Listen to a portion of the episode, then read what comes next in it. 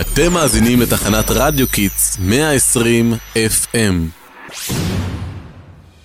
שלום רב לכל המאזינים והמאזינות כיתה ג' בבית ספר חזון יעקב שמחים לשדר לכם הישר מספריית בית הספר.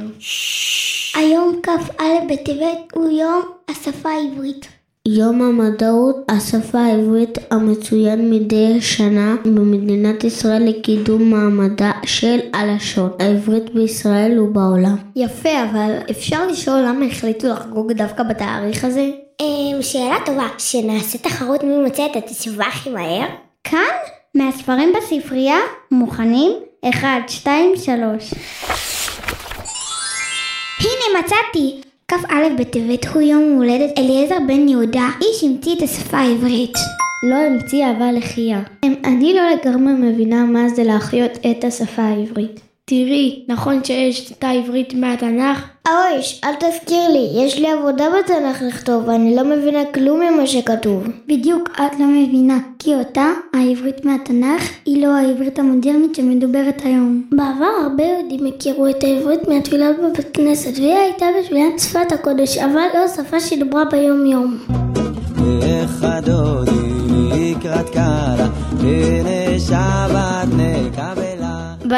הראשונים של ההתייעלות היהודית בישראל הגיעו לכאן יהודים מכל מיני מקומות בעולם וכל אחד מהם דיבר בשפה אחרת גרמנית, פולינית, הונגרית, מרוקאית, טורקית ועוד ועוד. חלק דיברו בשפות יהודיות שהתפתחו בקהילות יהודיות באשכנז באזור הבלקה כמו יידיש ולדינו אבל לי לא הייתה שפה אחת שהייתה משותפת לכולם. שבה הם יוכלו לכתוב שירים יפים, לקרוא ספרים ואפילו לחלום בחלומות.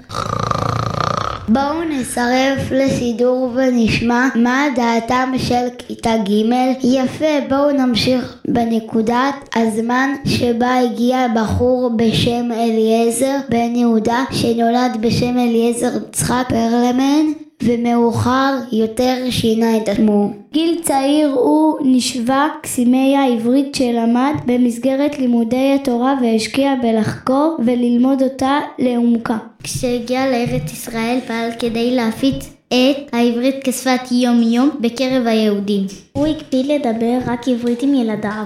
הקים אגודות מיוחדות לקידום העברית, ערך עיתון, עבר לילדים ולימד עברית בבתי הספר.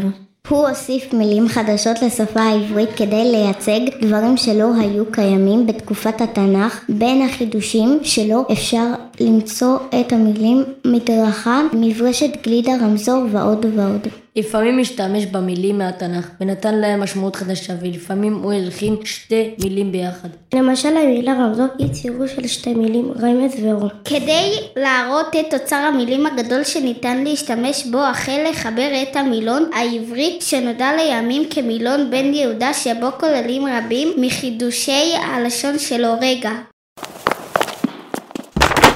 זה מילון כבד. לפעמים אני מרגישה שאנחנו כמעט ולא משתמשים בעברית. הרבה מהמילים שלנו מגיעות היום משפות אחרות. יש כל כך הרבה מילים יפות בעברית, חבל. התקווה שש כתבו על זה שיר מעולה.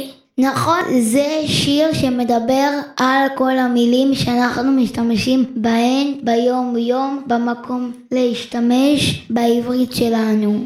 Oh my God, oh שפה קשה, העברית החדשה, אני לא מבין את המבטא, דבר אל העברית בבקשה. מה נראה לכם שאליעזר בן יהודה היה אומר על זה? בטח הוא היה אומר, דברו עברית. תודה רבה לכם שהייתם איתנו ביום השפה העברית. אנחנו כל חזון יעקב, תחנת רדיו Kids. רדיו שמשדר על הגל שלכם, לא לשכוח לעקוב אחרינו ברשתות החברתיות. Oh my God, oh שפה קשה, העברית החדשה, אני לא מבין את המבטא, דבר אל העברית בבקשה. אייווה!